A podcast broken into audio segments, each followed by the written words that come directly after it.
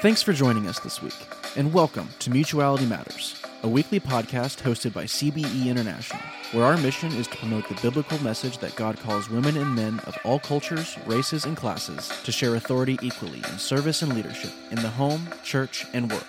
Let's get into this week's episode. Welcome to the Mutuality Matters podcast from Christians for Biblical Equality. Alongside my friend and ministry colleague Layla Van Gerpen, I'm Rob Dixon. Can women and men work alongside one another in healthy ministry partnerships? Our answer is without question. And on this podcast, we interview practitioners, exploring stories about what flourishing mixed gender ministry partnerships look like in the field. Well, this week, our guest is Elaine May. Elaine, welcome to the podcast. Welcome. Thanks, Rob. Thanks, Layla. It's so good to be with you. Yeah, we're so glad to have you. Uh, right, right off the bat, before we get to the icebreaker question, how about you just tell us a little bit about yourself, where you serve, where you live, all of that. Yeah, so I'm an ordained minister in the Christian Reformed Church in North America. I'm currently serving in West Michigan, uh, but I, I work currently for the denomination. So I'm in a ministry consultant role doing leadership development. Really, most of my conversations have to do with leadership development. and uh, both for men and women, but really a specialty towards supporting women clergy in our denomination. Yeah. Cool. Cool. And you have family? Yeah, married? sure. Yep. Mm-hmm. I'm married uh, 30 years this year. Oh, congratulations. Yeah, thank you. And we have four children uh, Lauren, Anna, Evan, and Olivia from, let's see, a 24 uh, year old to a 17 year old. Okay. Aww. Cool. That's amazing. Yeah, it's great. Wonderful. Well, we love to start with a fun question to better get to know you. And here it is. What's a mixed gender partnership that you appreciate from literature, movies, etc., and why do you appreciate it? Mm, that's such a great question. uh, so I had to like kind of go back a little bit and yeah. Uh, do you remember seeing the Da Vinci Code? Oh, yeah, yeah. Tom Hanks. Okay. Tom Hanks. Tom, yeah, Tom yeah. Hanks stars in the movie. And of okay. course, it's uh, this mystery that happens in Paris, France. Mm-hmm. And uh, it happens in the Louvre and he had so he's a professor that's from harvard he's got specialties in codings ancient codings but his partner in solving this crime it's actually her grandfather that's murdered uh, her name's sophia uh, Neveu. Mm-hmm. and she ha- i think she works for the police force and she also has some specialties oh. in symbolism and so forth mm-hmm. And I love the dynamic between the two of them. Both of them are really smart. It's this intellectual solving of this crime and the mystery around uh, this secret society that is written about in the Da Vinci Code. Of course, it's fiction. It's all yeah. fiction. but even the the um, religious uh, backdrop to the story is yeah. is interesting. But I appreciate their mutual respect for each other. Yeah. Cool. We've never heard that example. That's a great oh, one. Yeah. I, I feel Fun. like I, I, need to go watch it again. Yeah. Yeah. or read the book. I think the book was like a big bestseller before they made the movie, maybe. Oh, yeah. nice. Cool. Cool. All right. Well, let, let me uh, let me transition. Let me start by telling us a story, Elaine. So of all the mixed gender ministry partnerships you've been involved in during your time in ministry and the CRC and elsewhere, is there one or maybe two that stand out as like life giving for you, like uh, like a particular high point in your ministry experience? Can you tell us a story about that? Yeah, that's that's a great question. So I started seminary in my 20s, but then finished it in my 40s. And when I went back to seminary, I went here to Cal- in Grand Rapids to Calvin Theological Seminary. And my pastor, so I was a member of a CRC church here. And so my pastor was teaching a class as kind of an adjunct professor. And he asked me to be his teaching assistant. And the first year, it was all about spiritual formation and how theological education forms us as human beings the first year, I really just uh, supported the syllabus that he created and so forth. Um, but the second time he he was asked to teach the course again, and he asked me to TA it again for him. And the second time he asked me to recreate or make edits to the syllabus. Mm. Um, and I, I mean, I just love doing that. I've, you know, in those, those intermediary years between seminary and seminary, I kind of was a self student of mm. spiritual transformation. Like, how does change mm. happen in a person? How do we become more like Christ? Mm. And so I had done just a lot of reading and work, and there were some some key texts that I thought he had excluded. Uh. Um, so I reworked the syllabus and presented it to him while we were in a meeting. And uh, I thought for sure there'd be like red marks all over it, you know, like, okay, this is all right, but this has to go. And he accepted all of my edits lock stock, wow. like just wow. wow. And and quite quickly. I mean, he asked me a few questions. Uh, why did I choose this reading over that reading? But really, in a short amount of time, he just said, Looks great, let's do it. Wow. And I, yeah. Yeah. Exactly. I was just a little caught off guard at how much he trusted me and how supportive he was uh, of my work. Even though he's the professor on the course, he didn't have to do any changes. His course was fine. Uh, but just yeah it was um it was really a moment for me where i felt encouraged supported uh, affirmed in my my passion and gifts yeah. for sure that one just yeah. you know that's an ideal situation yeah, yeah. praise god mm-hmm. so meaningful and stays with you that kind of trust and empowerment mm-hmm. um Let's talk about the other side of those life giving moments we experience. So, what challenges have you had to work through as you've partnered with men in your ministry world? Hmm. Yeah, unfortunately, there are probably more of these memories. you know, hmm. uh, while yeah. I was working with that pastor on the course, I realized just how self aware he was, mm-hmm. how emotionally intelligent really good, healthy boundaries. Um, and I have to say, it was it was also one of those wow moments because I hadn't always had that experience.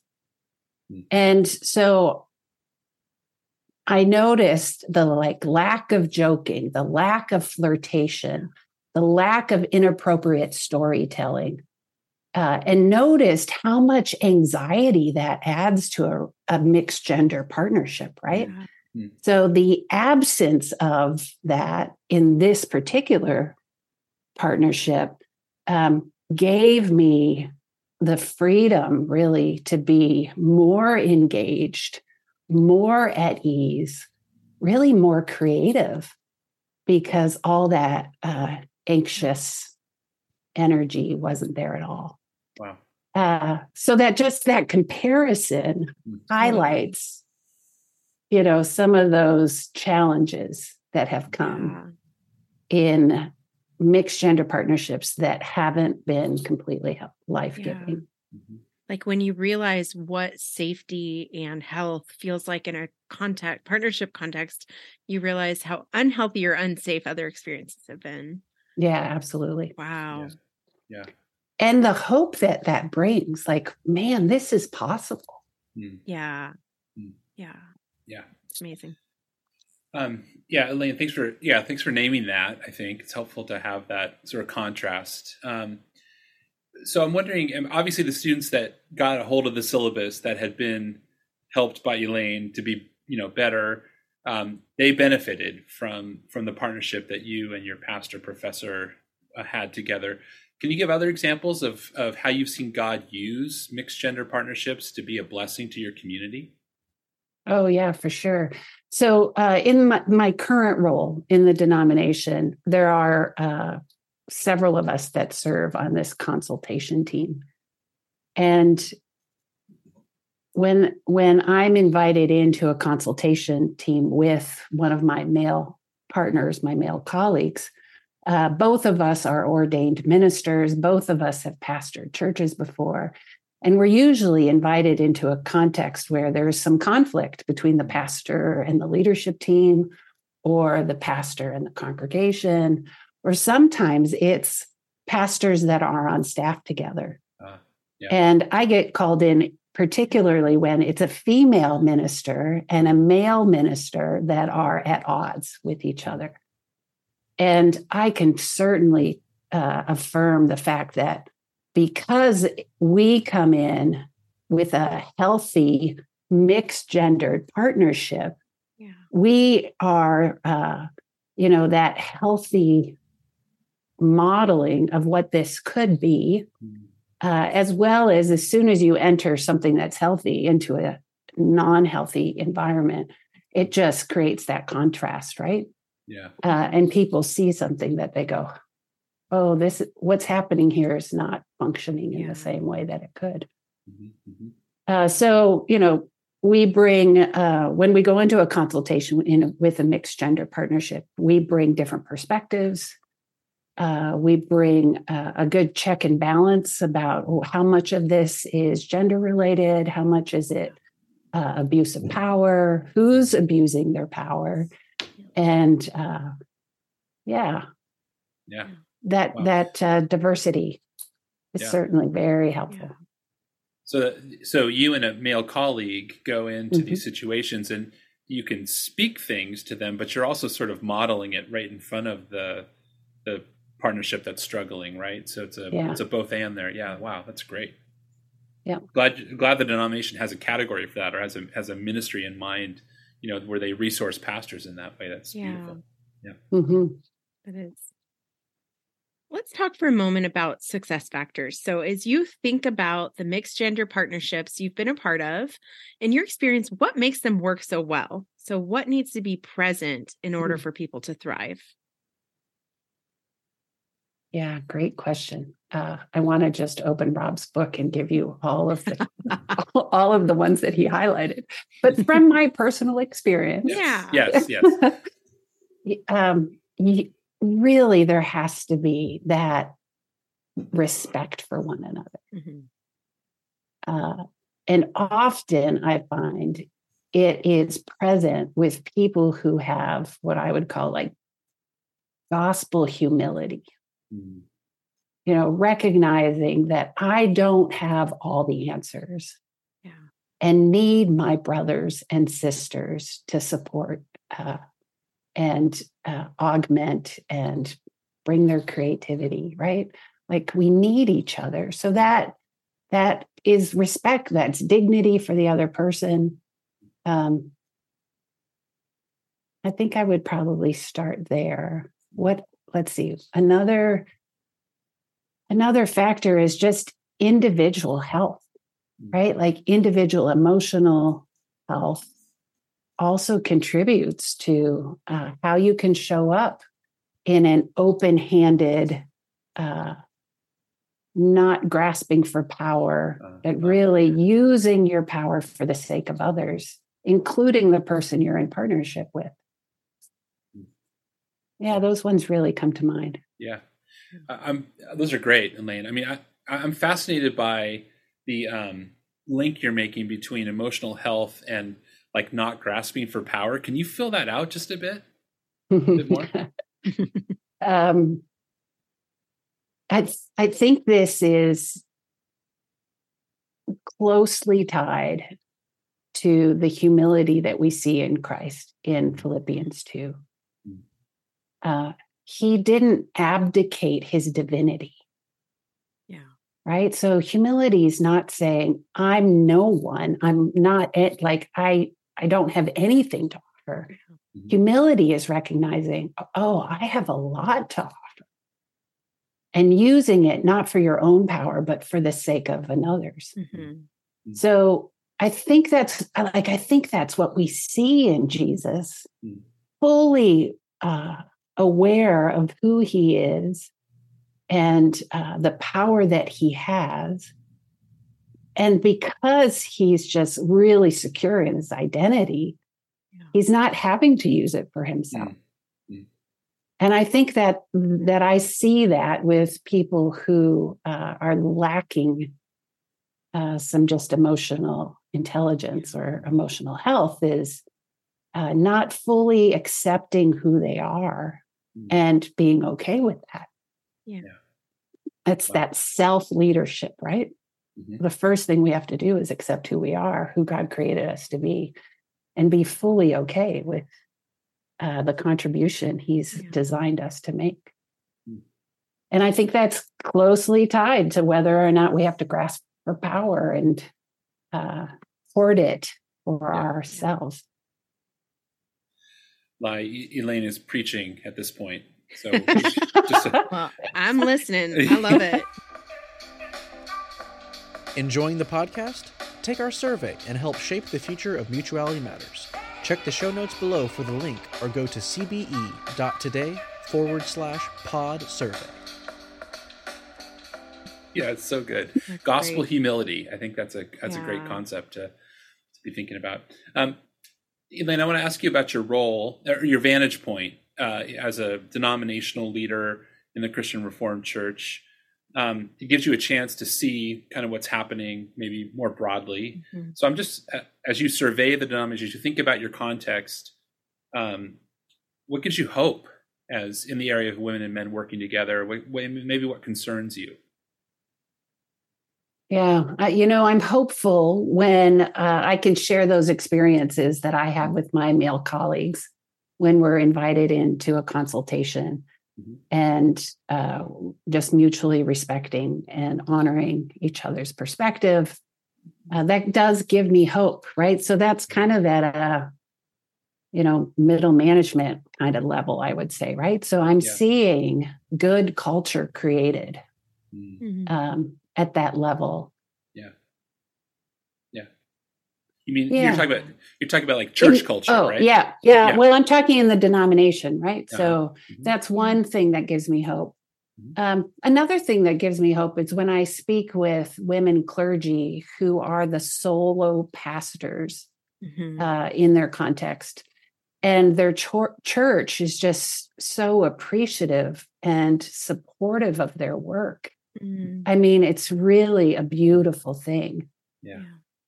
Uh, a, and uh, you know some of these women now are in their roles for 15 17 20 years uh, and the church is flourishing under their leadership uh, i think those are kind of pay attention moments where we have to see the steady leadership uh, of women uh, in the role of pastor.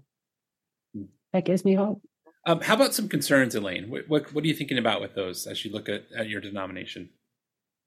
Yeah, again, we had a bunch of retirements, and uh, yeah, I think all of those appointments hmm. came up through the organization, right? So they're not from outside; they're promotions from within, which is excellent. It's really good, brings great stability, lots of experience. But I'm just a little saddened, maybe concerned that almost all of them are male appointments to these roles. And it just shows me that we don't have a pipeline yet uh, of women in the denomination who mm-hmm. are, you know, ready to step into those roles. So we've been ordaining women for 25 years. Mm-hmm. And if you need 15 or 20 years experience before you step into an executive or senior level role, we just don't have the women mm-hmm. in the pipeline that have the experience or the leadership development. Yeah. And you know that's something that concerns me because really only time right that's a that's a factor of time. We need sure. more time. We have women being ordained. We've got you know over 200 in the denomination now but they're not all ready for that senior level yeah. Mm. role so, and so the concern that's connected to that is more about diversity at the decision making table. Mm. You know, denominations are in a season where we need innovation, we need creativity, we need different perspectives. Mm-hmm. And when I see predominantly men and predominantly white men get appointed to those roles, that tells me we do not have enough different perspectives. Uh, to be creative for what I think is that next season of denominational life, which is, yeah. hey, we're going to have to get very innovative in the years ahead. Yeah, yeah. yeah. Elaine, do you have thoughts about what that pipeline could look like? I mean, just off the top of your head, or maybe you've been thinking about this, like any um, ideas for how to develop a pipeline that would produce women that would be seasoned and ready to step into senior level leadership roles? Yeah, you know, I think we have to be looking at some of these women who have been solo pastors for a significant number of years and yet aren't close to retirement mm-hmm. Hmm. and see if they have uh, the experience or or do we need to in, like recruit them into experiences mm-hmm. because you know i don't know about other contexts but the women don't often put themselves forward for those things either like they don't see themselves as the executive leader or they'll read the job description and say well i don't have this qualification. Right. and because they have you know don't have can't check all the boxes. So i think that will require the denomination to invite and mm. and look at some of the women that are out there and say you know i'd like you to consider or how can we get you ready uh, what are your interests and how can we support you? So that's um yeah but even the number of women that maybe a quarter of the women that we have are either in senior roles or co-pastor roles. Mm-hmm. uh, the other you know this kind of leads to another concern that i have is we still have some churches that will say well uh, yeah women can be pastors but they can't be the senior pastor or the lead pastor uh, they can be the formation pastor or the worship pastor or right. uh, the executive pastor even but not a co-pastor or the lead pastor and this is uh, this is concerning because heck this question was answered 25 years ago mm. uh, it, it shows me that we still have education to do yeah, right sure. that uh, yeah. that there's not a hierarchy of authority when it comes to being a pastor or an elder for that matter. Um, yeah. And that's a little bit more tricky because churches have to want that level of education or to sure. seek out uh, the gap, right? And say, hey, there's a gap in our understanding about this. Yeah. Yeah. Yeah, it takes intentionality, right? To like press into mm-hmm. the theological formation of that and space and time and meetings and yeah. all of that that crowded church calendars may not have room for. Yep. Yeah, and one of the things we're dealing with in our denomination is when the decision was made 25 years ago, 27 years ago now, to open the office to women, uh, there was a lot of pain. There was a lot of division in churches, in families over this issue. And that the memory of that pain is still there. Yeah. So they might have time on their calendar. They might have time to do a really good, you know, Bible study. Uh, but they're not picking up this issue because of what happened 25 years yeah. ago and, and, how painful that was for so many. Yeah. yeah. So when fear continues to drive our decisions, that's um, that's concerning. Sure. Yeah. yeah, and there's a cost to not being on the same page too, right? Yeah. Yeah. Well, we like to end with an opportunity for you just to share a little bit of your dreams. So, what do you want to see God do regarding women and men and ministry partnership, both in the CRC and beyond? Mm, so good. you know, I I wonder if it's actually already happening. Uh, mm. I would love to see us prioritize God's mission mm-hmm and to partner together in uh, fulfilling his mission. And for me, the mission begins with uh, the cultural mandate in the Garden of Eden, right? Like God gave men and women to work together in his world on mission with him. And then, you know, we see in Genesis 3 that takes on a redemptive nature, right? So so the mission then becomes also the the redemption of all that God created. Yeah. Well, why would that mission be any less than a, an equal gender partnership, mixed gender partnership than in Genesis 1? Like if if nothing else, we need all hands on deck yes. to fulfill yes. God's mission.